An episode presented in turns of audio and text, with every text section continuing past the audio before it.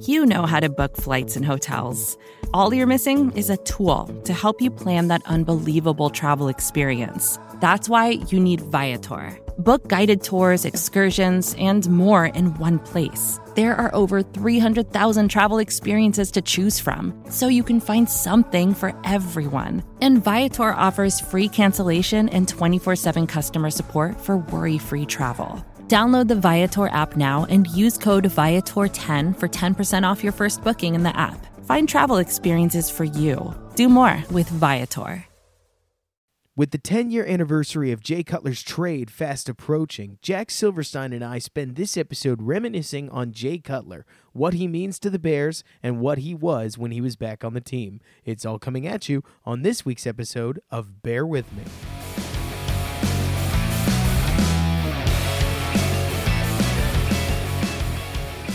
Hello and welcome everybody to Bear With Me, a Chicago Bears focused podcast where I, Robert Schmitz, your host, either analyze the latest in Bears trends or, as you'll see in this episode, bring on a guest to talk about a special topic that's near and dear to my heart.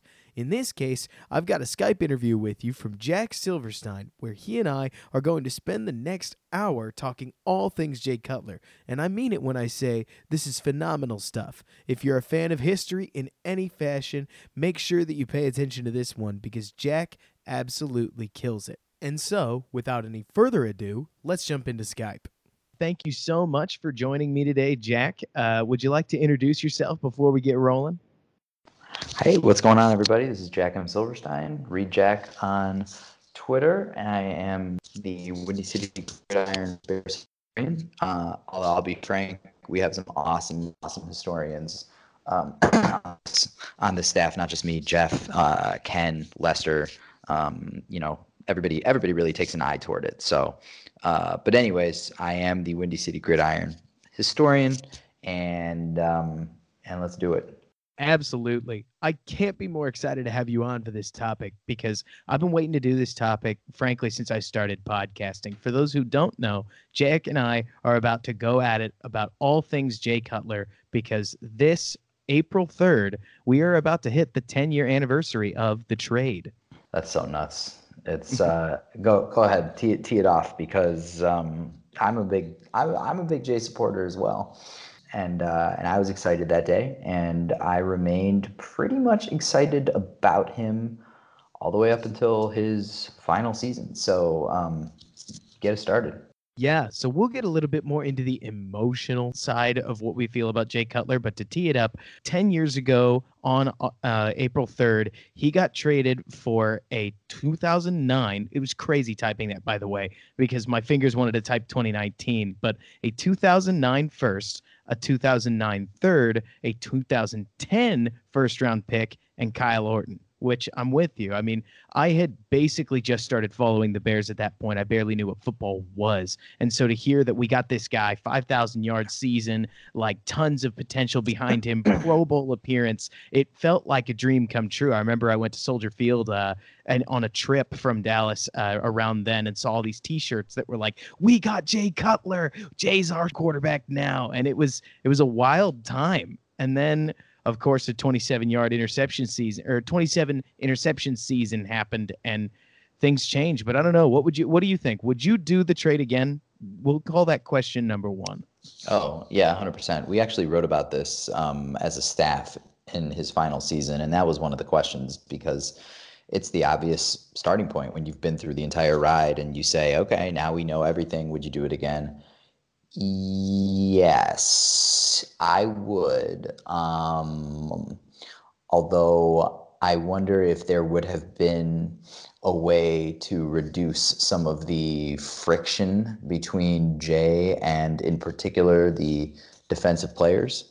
Um, there was a great camaraderie uh, in the Lovie years and it extended offense defense and there was a rivalry between them because uh, a number of the offensive players have told me that they felt like the offense was the little brother which like they also understand why that was. The d was was wrecking people and the offense was struggling to to score touchdowns.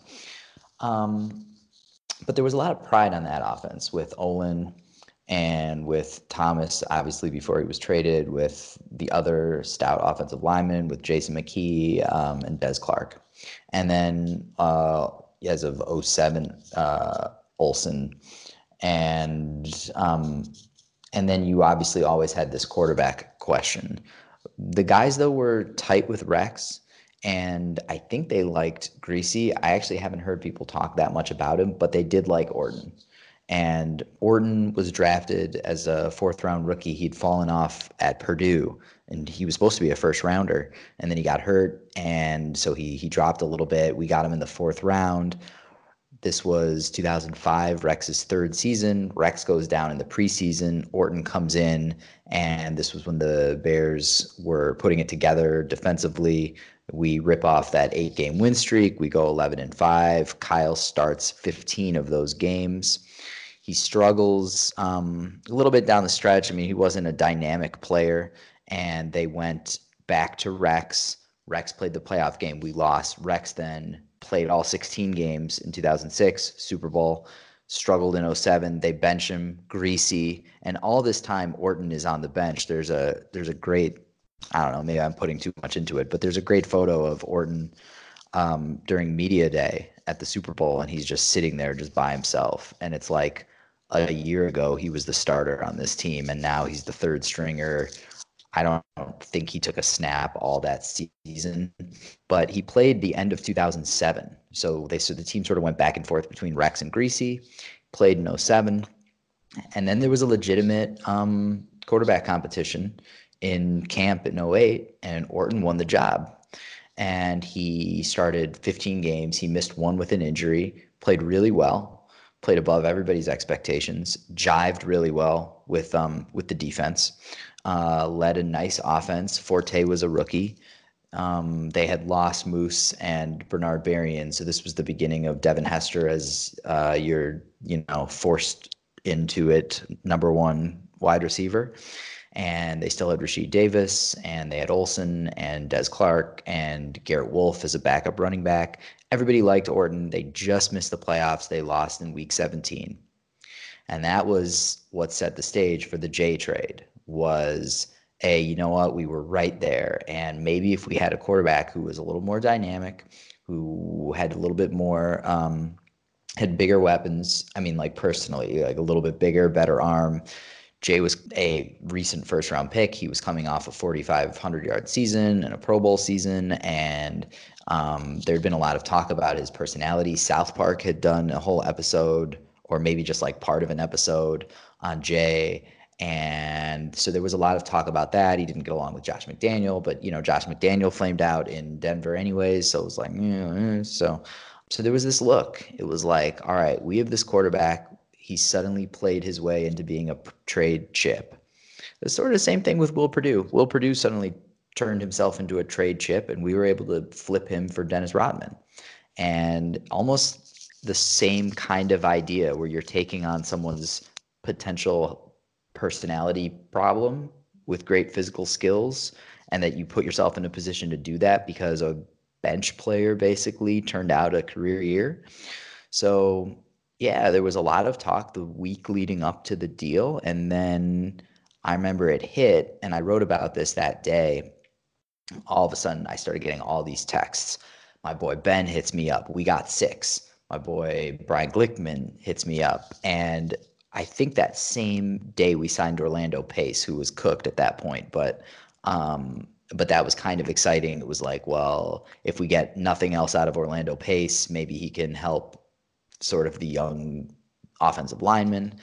But it was just all of a sudden there was all this chatter, and it was this feeling that you know a in in the Super Bowl we had um, listen I love Rex but we should have been running the ball. And we had a quarterback with notoriously small hands who um, was playing with a wet ball. There'd been a number of fumbles that game. Peyton Manning had fumbled that game. And it was this like geez could we have won with a better quarterback and how big of an upgrade would we have needed well people thought you know Jay could be that upgrade and everybody was pumped everybody was real pumped. I still remember that smile on Jay's face in that press conference with that goofy like bowl haircut he had going on. Those you know, cherub cheeks, and he's a he was a boy. He was but a boy. Um, I think he was 25, and we didn't have really receivers. It was like Greg Olsen, Devin, and um, but we had Forte, who had had that wonderful rookie year, and the defense was still the defense. And Lovie was still Lovey, and it was like, okay, here we go. And then that 09 year, the how old were you for that season? Uh, I must have been, gosh, I don't have the number off the top of my head. I must have been 14, 15. Uh, seriously, I did not know much about football. I knew it's funny looking back. You remember you rattle off all these names uh, that I remember, and Orton. I go back and I can't help but think that that guy is the prototypical quarterback that Bears fans seem to want. The guy who's not going to do much, but he's right. also not going to turn the ball over, which couldn't have been a bigger departure from Jay Cutler and especially in that 09 season. Yeah, and and Brian came right out and stuck up for Orton. Um, and that was the beginning of this division between, you know, the defense led by Brian and the offense, which was like, I can't exactly say led by Jay, but where Jay was this was a centerpiece. Um, he was he, you know he was he was this he was gravity and everything was being sucked toward him but you had this defense that was just like hey we could have gotten this done with with Kyle um, you know we liked him and one thing that Jason McKie told me a couple years ago was that while there was always a rivalry between the offense and the defense it always felt like one team and when Jay arrived, that was when it started to feel like two teams. So that was the start. And that 2009 season was just a disaster. We lost um, several close games where Jay had a ton of interceptions. He threw that red zone pick, his fifth of the game against the 49ers, where we lost 10 to 6. He threw a bunch against Philly. Um, he had this horrific game against the Ravens uh, where we lost, I think, 36 to 7, something like that. I think he may have posted the donut that game um, in QB, or excuse me, in passer rating. He, I'm trying to remember. Oh, well, I mean, he came out opening night against the Packers and threw four, but he also had this beautiful uh, touchdown to Johnny Knox. He had a great pass to Devin Hester. I remember that second week um, against Pittsburgh and they were the defending champs. We beat them. Jay had a throw that was like, I've never seen this from a Bears quarterback. It was inside the, was definitely inside the 10. I want to say it was like five from the five or the six. He was in shotgun and Pittsburgh came with a rush, maybe James Harrison. And it was like half a second after the ball had been snapped, less than that, there's a guy on Jay, and he's still in his back pedal. I mean, he he wasn't even at the back of his drop yet, and he just ripped off this pass. I think it went to Kellen Davis. I think it was a pass that was thrown so hard, fast, and straight that it just stuck in Kellen Davis's notoriously mm, suspicious hands. And I just remember being like, "Oh my God!" It, it, reminded me of growing up a Northwestern fan in Evanston, and we used to we, we loved Northwestern, but they were you know they were the laughing stock they were the cellar dweller. And we used to one of the reasons you would go to northwestern games was to see all these other players who were going to be in the nfl to go see tyrone wheatley or well charles woodson was a little bit later eddie george.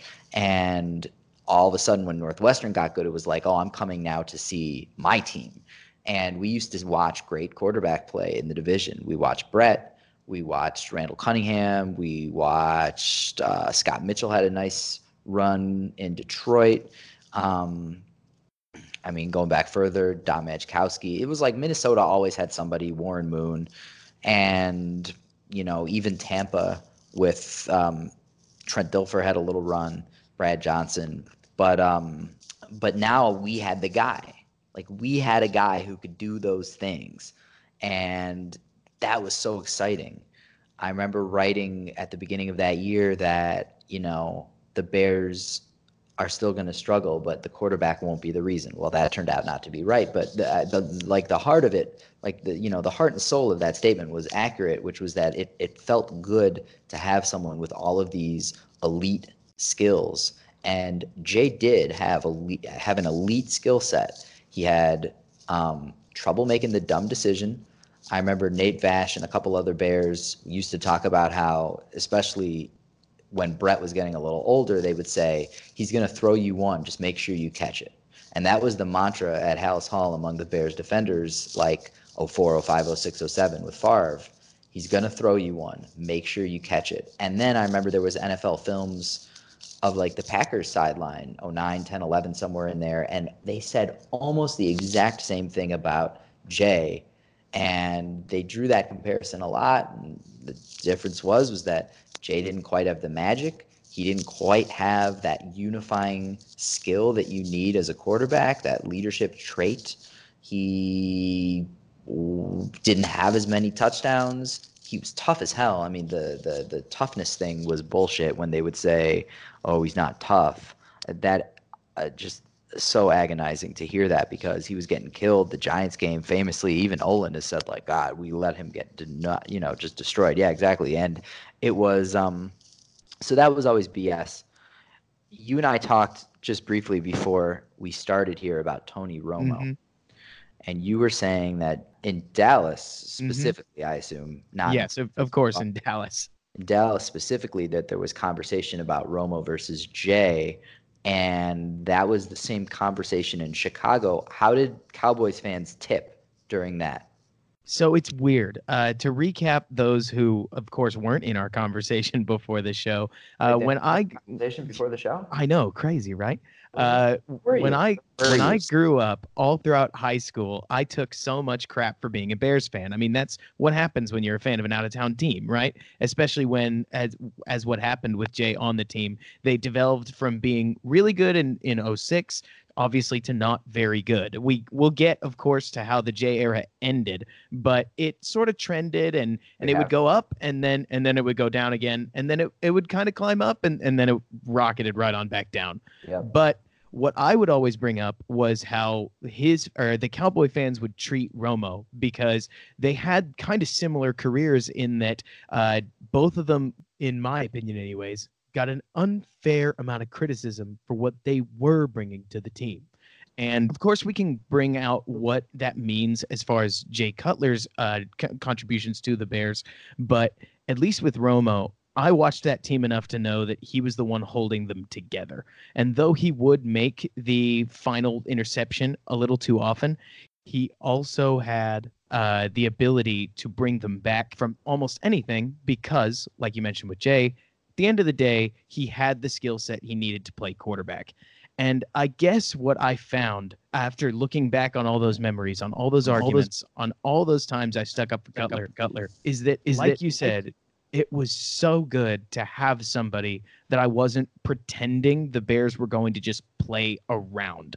Like with Rex, with Orton, with Griese. I still remember that still remember chant, that. by the way, when uh, Grossman came in. And Grossman was uh, my first quarterback that Super Bowl run, that was when my dad really hooked me on it. So hearing Soldier Field chanting Griese, Griese, Griese, it didn't make sense what a backup QB even was.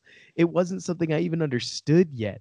And oh, at least what Jay gave us, and I'll talk a little more about this later, was the eight years of the same guy at the front with the ability to do anything. A perfect game that I'll bring up, and I'm sure you could name the date and time, but I remember there was one game in which Jay and the Bears just started terribly against San Francisco, if I'm remembering correctly. And it was early in the season, and the Bears were down, gosh, that must have been like 22 nothing, like within the first quarter. And it was back when Brandon Marshall was on the team. And slowly but surely, Forte, Jay, and Marshall brought the team back. That was when Marshall had, I remember, three touchdowns, including one one handed grab. And Jay, in all these moments, was right in the middle of it. He was yeah. the guy who was able to make stuff happen. Another game that I remember because uh, it actually won one of my friends a fantasy tournament uh, was when Jay uh, made that absolutely unbelievable throw to Zach Miller to win a game on Sunday Night Football. I mean, he was just able of making any play at any time. It was just a matter of whether that be a good play or a bad play. Ultimately, Cowboys fans, crazy enough to circle back to the original question, kept saying that Romo was the problem of the team. A lot like what Chicago fans, frankly, would say about Jay. And I don't ever think that that was fair because I don't think that they realize the stability that having a quarterback, even a flawed one, brings to a football club. Yeah, I've gone through that a bunch. And you sort of just look at his best seasons where it felt like we could have done something and you sort of pick it apart and say, well, what was the issue. All right, so 09 that team was that team was bad. That was a bad year. But 2010, that was a very strong year. We had a bad offensive line. That was the Giants game. Um, I think Jay was sacked 58 times that season, and th- and that's not hyperbole. I'm pretty sure that's the number. Um, I think it is. and and then we get to the NFC title game, and something that I always thought about with Romo was I wondered if the famous play um, his first year as a starter, where he um, where the Cowboys had a chance to kick a game-winning field goal against Seattle in the wild card round, and that very that very like fluorescent football, like the bright. I don't, I don't know if it was wet. It was just like slick looking, and it um it hit him in the hands. He he dropped the he dropped the snap. He picked it up. He tried to roll out, make a play, got tackled, and then he was sitting there, and it was like, oh, what a bummer. And I always wondered if Cowboys fans ever were given like an image that could override that image mm-hmm. because I don't think the Bears fans ever got a game or or or a season or an image that could ever override the sense of disappointment and mm-hmm. misplaced or not the sense of betrayal um, that they rightly or not I would say not um, that they felt though when Jay had to leave the NFC title game against Green Bay. I remember um, when I talked to Olin, that was Olin's last game as a Bear, and, and talking about battling about an injury, and I, I had to bring it up. I was like, what about Jay? And he was like, you know, he was like, Jay couldn't plant. Um, there was that rumor that came out afterward that it was like the the injury wasn't what people thought it was that he just dinged his knee or something, but it turned out to be an MCL. But he was just like Jay couldn't plant, and if you can't plant as a quarterback, that's it. That's it. And now there was always the problem with Jay with optics. He just the whole don't care thing, and and that's true. He didn't, and players will say that the teammates who love him and they'll say, you know, Jay's there for us. Um, although that tends to come out more from the people who are closer with him, like Kyle Long, for example. But he didn't care about optics. So when you've you're right there in the NFC title game, he goes down. Todd Collins comes in. He's hideous. He goes out, and now it's Hanie. And and incredible as it is, Caleb Hanie had us in a position to tie that game twice. So we were down 14-7, and that was the Raji touchdown and then down 21-14 we're still driving we've got the ball i mean that game ended on a game clinching interception by the packers so when you're when you're in that situation it's the NFC title game. It's your first postseason since the Super Bowl. You're at home. It's against your rival. Super Bowl is on the line. You got your third string quarterback. You just want to see something more from your starter. And what we just saw was him on the sideline in the coat, you know, not really moving, um, you know, not really getting involved. I remember what, think about what Carson Wentz looked like during the Super Bowl, for example, where he's hyped up. He's telling Nick Foles, this is your day. You got it. This is your dream. Now, here's Carson Wentz, who's a first um, you know, number one pick and was on his way to being league MVP and hypothetically is on his way to being in that game. He's got every reason in the world to be upset. And that was just that was just a beautiful thing to see how Wentz um, you know, showed out and supported and whatever has happened since, whatever, like there there was an opportunity there to be something, to be petty or to be supportive, to to feel how you were going to feel or bury it. And I get the sense that Wentz, what he was feeling was um, was sincere. But even if it wasn't, he was doing what he had to do to be a good Absolutely. teammate. And Jay just didn't do that. And because that was his second season here, and because it was the NFC title game, because we never got back to the playoffs, he was never able to um, to to to do anything that would supersede and set that memory aside in the eyes of Bears fans. So then you go through it season by season. It's 2011, we were seven and three. Um, Jay throws the pick where Johnny Knox slips on the turf in San Diego, or we're six and three at that point. He goes and tries to make a tackle. He said Forte gets really the one that killed us. Forte gets injured, and then he's out for the season. And then it's Hanie and Marion Barber. Then we had the Marion Barber game, Tim Tebow, blah blah blah blah. So then we totally bottom out and finish eight and eight. The next year, they're like, all right, we need a better backup. They get Jason Campbell. That's the Brandon Marshall year. Now we've given Jay a great, you know, great receiver. Brandon rewrites the entire Bears record book out of um, nowhere. I mean, immediately. immediately, right? He has that beautiful game against the Colts, and we start seven and one. Um, and then we play Houston at home. They were good that year. Jay gets knocked out um, again, but again, it was like a toughness play. So so Jay got knocked out trying to make a tackle in 2011 where he broke his thumb. The play in 2012 is one that I don't know how many people remember it, but he was trying to extend a play, and he was stepping up. It was it was basically it wasn't a sack, but it was just like a like a heavy coverage play, and so he's stepping up in the pocket, and he took like maybe one or two too many steps up.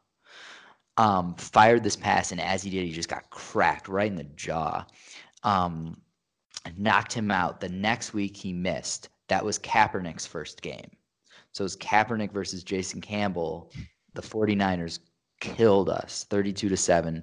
And then Jay came back and we could never get over the hump.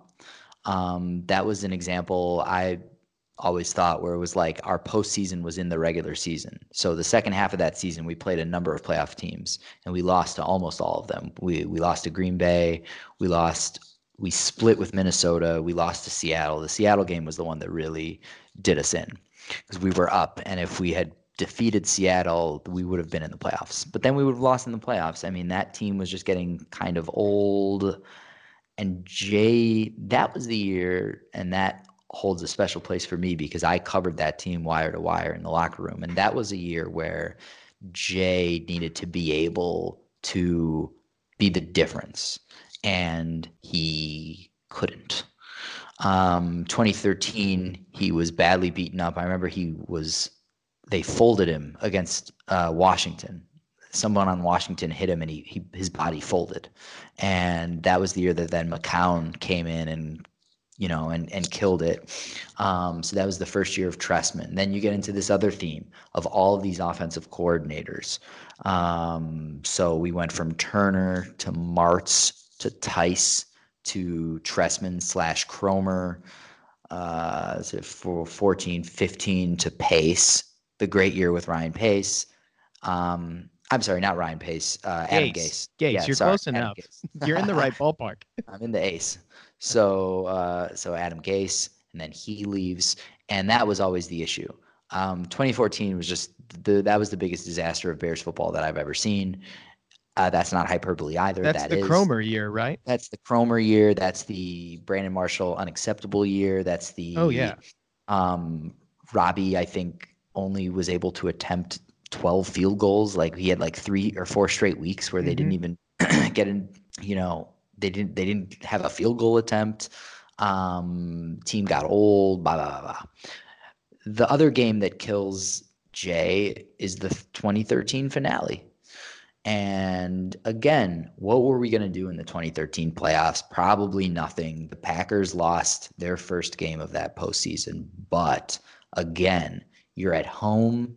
You have a chance to beat the Packers, win the division. Um, we have that blown coverage. We don't have to rehash that. But then Jay gets the ball back. I after, forgot he did. Yeah. I, I must have blanked this out of my memory. Uh, everybody did because it's irrelevant hypothetically. But you got to remember, we had the ball against Green Bay in the NFC title game. Hanie threw the pick. Jay had the ball the week 17 finale in 2010 the game where we needed to step on the Packers' throat and we didn't, that we lost 10 to 3 that was the game that let Green Bay into the playoffs at all. So Jay had the ball at the end of that game. You talked about Romo throwing the pick at the mm-hmm. end of the game. Well, Jay threw a pick at the end of that Week 17 game against Green Bay in 2010. Um, I would have to look. I think he also threw one in the Week 17 game in 2013, but he got the ball back and he wasn't able to do it. The other game that killed Jay was the game the week before that doesn't get enough credit for being just just heinous, which was that 54 to 11 loss to the Eagles. So we had a chance to clinch. That was yeah, such a bad game. that was oh, yeah. so awful. And we had a chance to clinch the division that week. We wouldn't have even needed that stupid mm-hmm. Packers game. And, and and we had a chance to close out and we couldn't do it there. Um, and again, I'm just going to give uh, my fellow Bears fans a little Bears PTSD. Let's just run through the um, let's just run run through the drives here at the start of this game. This is Bears Eagles week 16, 2013. Bears go three and out. Oh, this is against Foles. God. Okay. Bears, Doesn't that hurt? Bears, Bears, Bears go three and out. Uh, Philly drives pretty quickly. Foles five yards to Riley Cooper, seven nothing. Um, Hester fumbles the ensuing kick. Foles goes 27 yards to Ertz, eight to DeSean Jackson. LeSean McCoy back to back runs, touchdown 14 nothing. That's two drives. Bears go three and out. And the Eagles then go down. Foles to Celek 10 yards, 21 nothing at the end of one. And then it was 24 nothing, 24 3 at the half. Forte got tackled for a safety and then they scored again. It was 33 to 3. So that was a game where it's like, okay, if you really start to isolate a football life and you look at the run of someone's career and you say like what were all the little turning points? And for Jay, that end of that 13, not because we would have done anything necessarily, but because that was another opportunity to erase that 2010 feeling. And if he was able to beat Green Bay in 13 or just at least get back to the playoffs, then um, then Bears fans might have gone a little bit easier on him. But on the other hand, we'd have a reason to because he would have gotten us back to the playoffs. 14 sucked, 15 was bad, and then 16 was his last year. So it just never, he never was able to do that. Ne- you know, it's funny because he had those he had those fourth quarter comebacks. He had those game winning drives. Um, even that year in 13, even in 15, remember the throw he made to to Forte, um, uh, that sideline play. Sparkler to Bennett too at one point. I can't remember the year, but against yeah, uh, was, Minnesota. Against Minnesota, that was that was week two against Minnesota in 2013. Um, the Forte play was against the Chiefs um, to seal a crazy comeback against them in 2015. So Jay was fun. He had his ups, but he had his downs. And ultimately, he was not what everyone hoped. Um, would I do the trade again? Yes. Uh, I just, I, yeah, yeah, I guess I would. All right. I mean, here's the alternative. The alternative is you keep Kyle, and then you know you're in the market for a quarterback and then you look to draft someone and maybe you know when you miss on the wrong quarterback that it sets you back two ways. It sets you back because it's the wrong guy and it sets you back because you feel like you can't go out and draft the right guy. And that's what happened. Again i love rex but that's what happened with rodgers. If we didn't have rex two years earlier we would have drafted rodgers in 05 now the one that really hurts is that and Jerry Angelo later admitted this, and he said, you know, we were so focused on thinking that we needed another a boost at running back, which was crazy because we had Thomas coming off a good first season, but they took Benson instead of Demarcus Ware. And Jerry Angelo later said, you know, if I'd been true to ourselves, like I would have taken Demarcus Ware. God, now imagine Ware Gosh. next Ryan. Next Hunter Hillenmeyer becomes your like do it all backup and special teamer. Mm-hmm. And Demarcus Ware now is in that Super Bowl. Um, wow. And then, and then and then if you don't draft Benson, then you don't game plan with Benson, and then you game plan more for Thomas. So when Cedric gets mm-hmm. knocked out, you're not thinking, "Oh no, we lost our part of our game plan. So they keep the ball to Thomas. Maybe you win that Super Bowl. Then you don't trade Thomas. Then when you have Yeah. the quarterback problems, I mean, it all just sort of ripples. It God, it always comes back to that Super Bowl. That is the worst experience that I've had as a fan. That was worse than Bartman. That was way worse than Bartman. Even if we hadn't won in 16, that was worse than Bartman. So Um, I can't but- speak on. Oh, go for it. You go ahead. no, man, I'm just flowing here. It's all You got it. freaking terrible. It is terrible. What I it's you want to hear a crazy uh perspective on that Super Bowl? That was I'm serious. Like I I don't know what was going on, but 6th grade Robert Schmitz had no interest in football whatsoever, but 7th grade decided to sit with his dad and actually watch the playoffs as the Bears went to the Super Bowl, and I was I was just hooked, especially after we beat the Saints. We were going to the Super Bowl. Dad was going to be so excited, and I it, you, it's going to sound like such a kid Bears fan, but I went to sleep dreaming Devin Hester would take back the opening kickoff.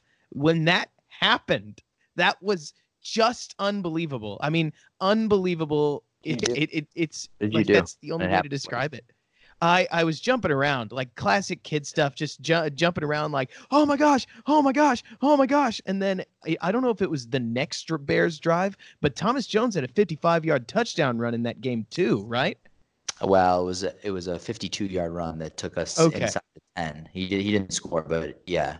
Because I remember I have that memory burned in my brain of him rounding the edge, and I can never remember what happened because a lot like how you're feeling, I never have gone back or I've not gone back and watched the game uh, in a very long time because it hurts to think about. But it, I've- exactly I've watched, like I've watched that game too many times. That is my Zapruder film. That that makes sense. Uh, one thing that didn't make any sense though to a seventh grader who had no understanding of roster construction or of draft picks, I didn't know what the draft was, was why Thomas Jones, the guy who had dominated for the Bears all season, got traded for Cedric Benson, the guy who just couldn't hold a candle to him. That didn't make any sense to a kid who just You watched the weren't- you games. weren't- You weren't, alone. That didn't that didn't make sense to many people. And again, I mean, you talk about you talk about Jay, why we felt we needed him, and you just sort of look back at that Super Bowl, and then you look at 07, 08, and it's like we could have gotten by, like we could have, like we could have game planned better. I remember thinking that in in 05 with a with a fourth round rookie quarterback who was pushed into service at the last minute because of an injury, we game planned. You know, we we didn't tell Kyle Orton go out and do everything you can to win us the game. We chilled it out, man. I don't, you know, he had his first TD pass in week two against the Lions. It was a very short, I don't know, inside the 10 um, pass to Moose over the middle. And you know, we didn't we didn't call on him to do everything. And then as the team started rolling, it was like we got this. We're gonna run the ball. We got Thomas. Cedric was killing his rookie year before you know before he got hurt. We had Ant, uh, we had uh, Adrian Peterson. We had a, just a boss line, and then we had that defense. And it was like we showed an acknowledgement of the of the strengths and weaknesses of the roster. You know, KYP, right? And know your personnel. and um, and it bugged me that the exact same coaching staff didn't do that in the Super Bowl with Rex. I don't think you can bench him. I mean, there have been people who've been like, we should have benched him at halftime. And I'm like, I was a two point game. This guy's played all, he's been your starter all season. That is a, that is an extraordinary note of, um, of, of, of pessimism. Mhm. And that can backfire. You know, I thought that Alabama move was crazy where they benched uh, old boy for uh, Tua yeah. um, and it, it worked out. But I was kind of like, ooh. Um, but you game plan for for that strength. You take the ball out of Rex's hands, and um, and maybe you win that game. And that that always bugged me. Well, Ron Turner was Jay Cutler's first offensive coordinator uh, in Chicago as well, and and then I wonder if he felt like, oh, cool, we finally got one. Mhm. And then Jay just was like this interception machine, and then Turner was gone. I wondered about that. I wondered if Turner had gotten one more year, you know, because then we went to Martz, and Martz then sort of put the kibosh on Greg Olsen um, because he didn't block. and like that. I know you're laughing. It's just totally scandalous. Um, so so I, I, wondered about that, you know. But th- listen, listen, you can carve this up a million ways, and and and, and at the end of the mm-hmm. day, Jay just wasn't good enough. Yeah, and uh, and he was and he was given the money, and he was given. Um, listen, they put a lot of pieces around him. They gave Brandon, Alshon, Marty B, Forte. They retooled the offensive line in thirteen, um, and you know I loved watching the dude play. He just he just wasn't good enough the play that I've got pulled up as so I'm I bet you have yours off the top of your head, but uh, there there was a play that I remember that was the moment that I went from being Jay's our guy, like we should never move on to him to okay, I think that's it. I think his uh, his fate's sealed, and it was against Green Bay to open the season, September thirteenth, two thousand fifteen. Jay had played an otherwise uh, okay game, uh, and the the Bears really had a shot at winning. And you, as you know, I'm sure uh, he throws a really nasty, very classic Jay interception to Clay Matthews of all people. Uh, yeah. And obviously, when you're throwing, he was, come, he was uh, Matthews. He, he had a, he had a, like a running back maybe coming over the middle. Yeah. And if I'm remembering correctly, you at one point for WGN was talking about how Jay said that he, as soon as he threw that ball, he knew it was he knew it was just like it was going to be intercepted. And a, a lot like what you said, I, I really agree that at that point in his career, he just didn't get that excuse anymore. He right. just didn't have the opportunity to say that and have fans go, he'll get him next time. No worries. And it was crazy then knowing that the era was going to come to a close because it, it was just a matter of time. But it it it really felt like a, the slamming of one of those really big cinematic books that you see in movies a whole lot, where it's like, wow, that's it, that's the one. I think he's gonna go. And from there, we were thrown into this position of turmoil, kind of, where the Bears had Cutler, but it was a matter of time before he left. We had a new GM. We had, uh, he was probably looking for a quarterback, and we knew that. But if there was one thing that I do want to give him credit for, Jay Cutler. I think he was two things. He was number one, the best quarterback that the Bears have ever had. I find that hard to argue, but not something that I gloat about because I, if in a word, I think Cutler was average. He ended his career with the Bears, I believe, at exactly 500, which feels perfect uh, for everything that he was as a player.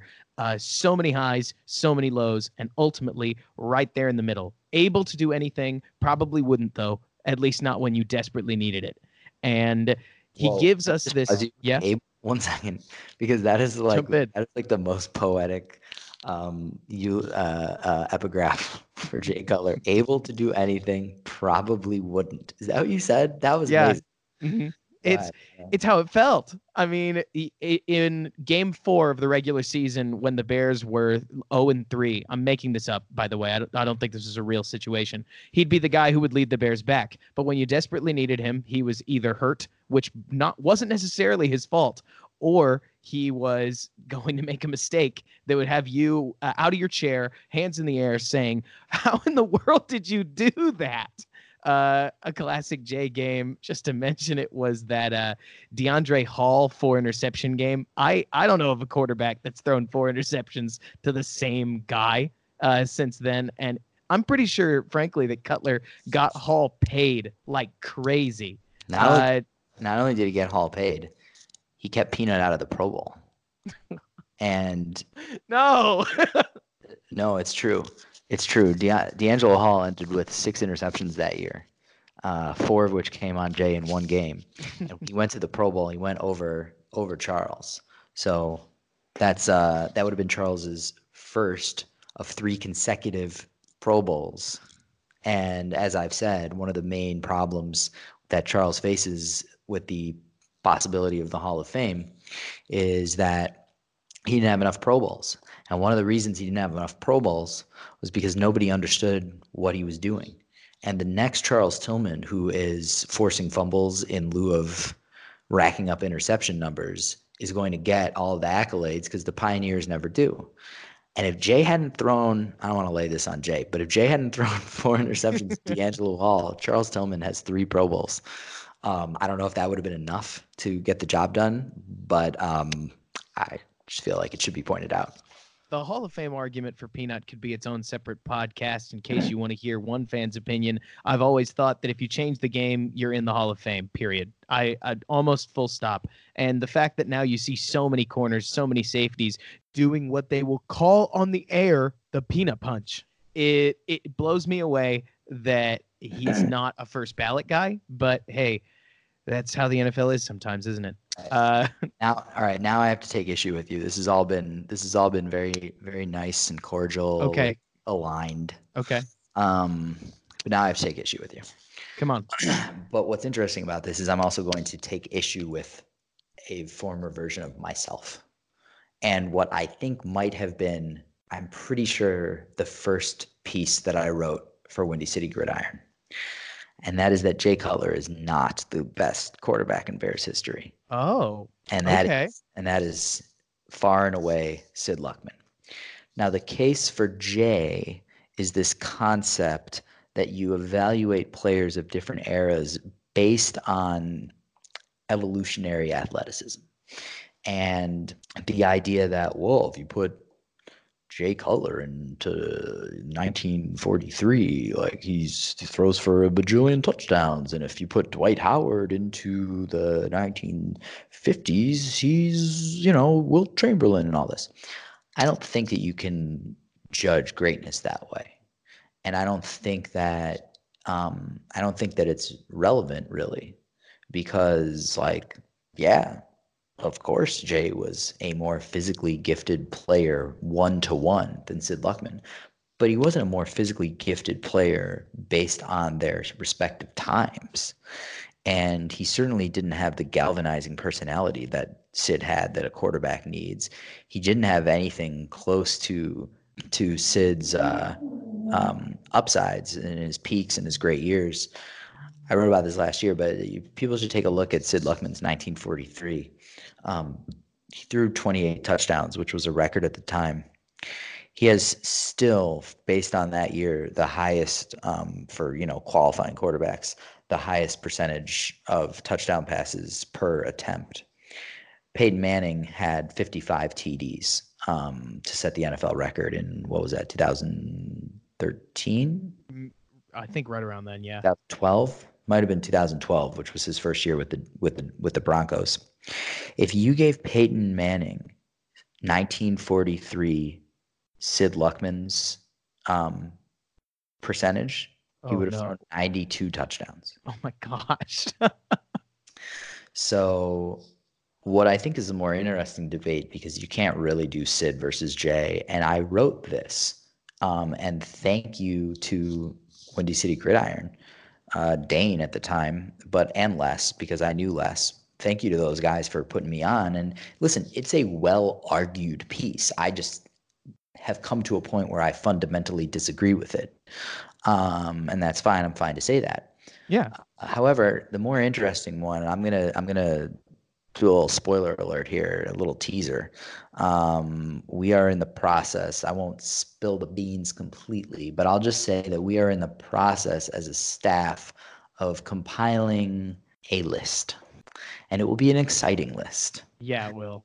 And among the elements within that list is a question Who was the second greatest Bears quarterback of all time? Jay Cutler or Jim McMahon? And I am Team Cutler, and I think most everyone else is Team McMahon. And the concept is that, well, Jim, you know, he had a Pro Bowl, Jay didn't. He had a uh, he had a uh, obviously a championship. Jay didn't. I think that if you put Jay behind the 85 Bears offensive line, he stays healthy. However, he again didn't galvanize his teammates the way that McMahon did. You put McMahon behind that 2010 line, and he's in ICU. Um, I think that if you look at like this from a historic perspective of like who was the quote unquote greater bear, it, it gets into all these little, you know, how do you slice up a definition? Exactly. Is, is how do you measure and define whether someone was greater or whether someone was Mhm. better? Like Jim McMahon was the better quarterback than Jay, but Jay might have been, I guess McMahon was kind of the greater quarterback. I'm talking my way out of this debate that we have going on via email right now. Um, Jeff will be excited, um, but um, but but I, I, but I think that the way that I came down on it was that Jay ultimately was the more important. Ugh, McMahon won a Super Bowl. All right, I give. You guys are right. Jay's third. Hang on, hang on. Let oh. me let me try. Let me let me give it a try here. Okay, uh, because there's a whole lot of Jay Cutler. So based on the criteria that you defined, uh, I would probably give you Luckman. Absolutely. Uh, where I come at Jay being the greatest is as much, uh, I hate to say this, it's as much tongue in cheek as it is me being serious because I look at Jay, and of course, the main thing to point to is career passing yards. That's about all you get because Jay didn't do all, almost any of the things that would truly make somebody great. Well, and touchdown uh, passes. Oh yes, he does have touchdown passes. You're right. Uh, but you look and, at those, and I'll, and I'll, note he does not have interceptions. Mm-hmm. uh, whenever I think of interceptions and histor- historicity, I always think of uh, Kyle Orton's debut.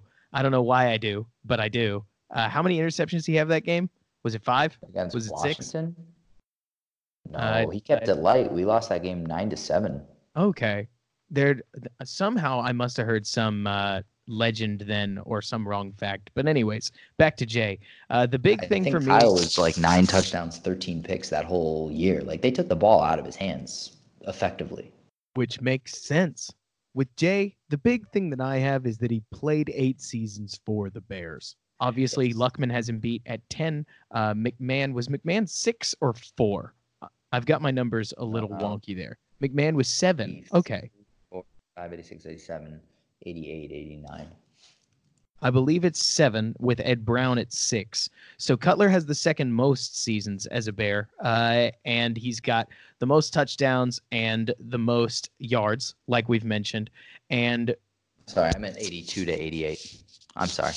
No worries. Uh, the main thing that I think separates Cutler from the others, and this isn't fair at all, is just that the modern game of football has changed so much that I think it's hard to have a quarterback uh, n- uh, nowadays that's only all right, and people like Aaron Rodgers, Peyton Manning back when he was good, uh, we we kind of just keep seeing in the playoffs that you want a Patrick Mahomes. You well, I guess maybe we don't because Tom Brady and Jared Goff, who both have limitations, of course, were the ones playing in the Super Bowl. But I I think I'm talking myself off this ledge too.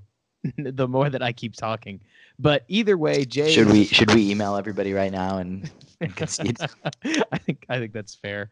But he, Jeff Jay, did it. Did it Jay makes that. Jay makes the podium, and he absolutely is a Bears caricature that I don't think anybody will ever forget. It's weird to think that anybody would forget him, but Smoking Jay is legendary and will remain legendary uh, because I will keep it legendary if I'm the only one left doing it.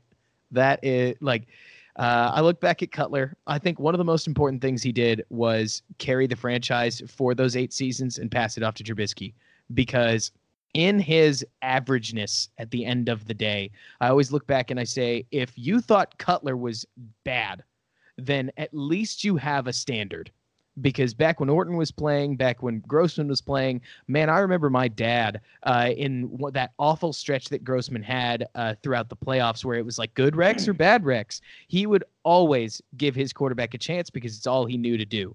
Uh, quarterbacks in Chicago were a matter of staying out of the way uh, just as much as they were about doing anything positive. So with Jay Cutler, you got all those positive plays, even though you had plenty of negative plays to point to. I always look back at Cutler and I think of him as the perfect Trubisky benchmark. If Trubisky can end up better than Cutler in terms of just game to game playmaking, certainly making plays down the stretch when the Bears need him, which so far it's looking like he can, which is awfully nice. Uh, I think he'll be he'll make the mantle he'll probably replace Cutler in that top three. Dude, if he doesn't replace Cutler in the top three, that's fair. We're doing a sad ass podcast in eight years, my boy. And that's gonna be it's gonna be some sorry, sorry shit, man. Just some sad Bears fans fair. talking about how Mitch Trubisky didn't even pass the freaking J bar. Good God. I mean, I'm I going to bed soon. Yeah, Do you really need to send me off into that sweet, sweet No. night with thoughts of Mitch Trubisky not eclipsing? that's Jay that's I Cutler? think I guess I think that that's that's what Robert. we have to. Hey, Jack, what I'll say is that that is to me why he makes such a good benchmark is because it's very doable and it should be very doable. That's that's what it is to be a Bears quarterback, you know. Uh, it's always been crazy to me. I always look at that record book and it's amazing that uh, Cutler never passed Kramer on the single season list. And of course, every Bears fan is uh, is has their fingers crossed and they are ready for that that name in particular to read Mitch Trubisky after the 2019 season. Uh, if it doesn't, we'll be bummed. If he's not the first Bears quarterback to throw 4,000 yards, oh, that's going to be bad news. But Yeah, I mean, it looked like it looked like that was going to happen. It looked like that was going to happen Mhm. this year. I mean, for Exactly. sure. Without the injury, then I mean, he was Certainly on pace like to do it. that. hmm Uh, but so I think, yeah, I, I think he makes a good benchmark. You've got me convinced that he is not only not the best Bears quarterback, but he's also not the second best Bears quarterback. But Well, that's that's news to me. Um, I, I was I'm actually going to email the guys right now and and let them know that I've backed off. that we can we can proceed to adjust our top secret project accordingly. mhm, I am so excited for that project. By the way, I I love reading through that list. be- Um, I can't talk about it, so I Can't won't. talk. We we- this is top secret. Uh, I'll just say that Windy City Gridiron readers will be uh, very very excited. It's uh it's going to be dope. And shout out to Jeff and Sam for really for leading the charge on this thing that we're not going to discuss any further. So, what do you have as far as final thoughts on Jay the Man Cutler? Uh, If you want some time to think, I've got some. Sure. Listen, um, I'm happy it happened. I'm glad we got to do it. It was uh, it was a little like Ben Gordon again. Uh, you know, not perfect, but fun. Um, glad it happened. And Ben Gordon sort of seeded the seeded the way for Derrick Rose. Jay Cutler, as you said, sort of was the entry point into Money Mitch. Um, I now I don't. Ugh, now I've just set Mitch up for a career-ending ACL injury. Great. Yep. Um, Yep. But not for another two years. yeah. Listen, uh, Cuddy was fun, and um, and I appreciate what a lot of his teammates have said. I appreciate the stories that have been told about him, about the way that he made new teammates feel welcome, and um, some of his charity work. And you know, I remember Kyle Long saying that he always had like a he had like a plate at Jay's house. You know, whenever he was would need to go That's over really cool. you know, do something. I know that his Vanderbilt teammates spoke very highly of him, and um, Jay seemed like a lot of fun when the cameras weren't rolling, uh, which is funny because now he's a lot of fun. Yeah, now he's a lot of fun with Yeah. the cameras are rolling. Yeah, exactly. But um, listen, I'm glad it happened. I'm sorry we didn't win a Super Bowl, uh, and uh, and I'm glad it's over and um, onward. Yourself. So I've I have to open my thoughts of Jay Cutler with a story of my experience with his jersey. Jay Cutler was one of the latest Bears jerseys that I bought outside of the obvious Urlacher jersey. I got a Tommie Harris jersey almost the week before his career ended, which was great. Uh, I got or I had my brother had a Nathan Vasher jersey, and then when he got Brandon Marshall, I decided it was time to go get Cutler and I wore that jersey every single game that I possibly could. Uh, I watched some of them, uh, of course, being from Dallas and going to college at the time. I was watching some of the games on my phone, but every time I was watch er, watching at home, I would wear that Cutler jersey, and we would almost always lose. Ever since Cutler left, that jersey has a hundred percent loss rate. Almost every big game, I would have that jersey on. You can ask my wife, and almost at the end of every game, that thing would end up in a corner where I had ripped it off and thrown it. So whether I like it or not, Jay Cutler has been a lot of fun. So many highs. He was my first quarterback. He was my introduction to the Chicago Bears personality that we kind of have going. Or I don't know. I just look back and I love the way that Jay, there's this picture of him on the Chicago streets flipping off the person taking the, the picture that I felt like embodied what it was like to be a Bears fan at that time, where people would poke us and prod us, but ultimately we just didn't care. And I know I picked that mantle up. He constantly did things wrong. He constantly did things right. The Aaron Kromer situation, I don't think he could have handled it any better. And sometimes I wonder whether people remember just how classy he was in the wake of just getting embarrassed on a national level. And he gave me one of my favorite Bears memories when he ran over Harrison Smith for a touchdown run uh, in that Vikings game, completely dispelling the idea that he wasn't tough enough. And at the end of it all, he is what reminds me just how well Trubisky's doing. When I watch Trubisky do a lot of the things that I point and say, I don't think Jay could have ever done that. And I'm guess I'm glad he's not here. I'm glad I'd get to watch him on reality television instead of watching him on the football field. And I'm just excited. He makes me excited for the Bears going forward. Yeah, that's uh that's well said. That's well said. Um Jay Cutler. Jay Cutler, everybody. Jay friggin' Cutler. Okay. Well, South thank Park, you so much. South Park was Yeah. right. Thank you so much for coming on, Jack. Uh, do you want to let the listeners know where they can find you and what you're up to? Sure. Yeah, you can peep me on uh, at Read Jack on Twitter. Say what's up. Uh, I'm always dropping threads, dropping videos, newspaper clippings. Um, can uh, and and you should uh, hit me up on Instagram. A shot on Elo. It's a Chicago sports history IG. Um, so you should peep that. And uh, yeah, that's it. Be well. Windy City Gridiron. What's up? Aging Media. What's up? Senior Housing News. Holler. Uh, check out how the goat was built. Um, free books. Now I'm just saying things. It doesn't matter. Do you love the Bears? Uh, baseball starting soon. I don't know. Be one with the earth. Go ahead. There it is. Thanks, Jack. that was corny. Thanks for having me. Anytime. And there you have it, folks. The one and only Jack M. Silverstein and everything you could have ever asked about or tangentially related to Jay Cutler. But now it's your turn. What do you think about Jay Cutler? Do you like him? Do you hate him?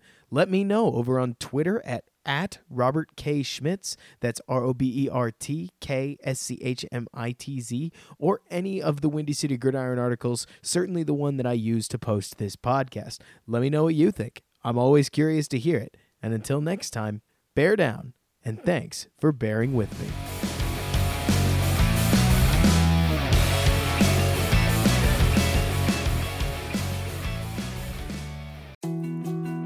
More to dos, less time, and an infinite number of tools to keep track of. Sometimes doing business has never felt harder, but you don't need a miracle to hit your goals. You can just use HubSpot because their all in one customer platform can make growing your business infinitely easier. Imagine this high quality leads, fast closing deals, wildly happy customers, and more benchmark breaking quarters. It's not a miracle, it's HubSpot. Visit HubSpot.com to get started today.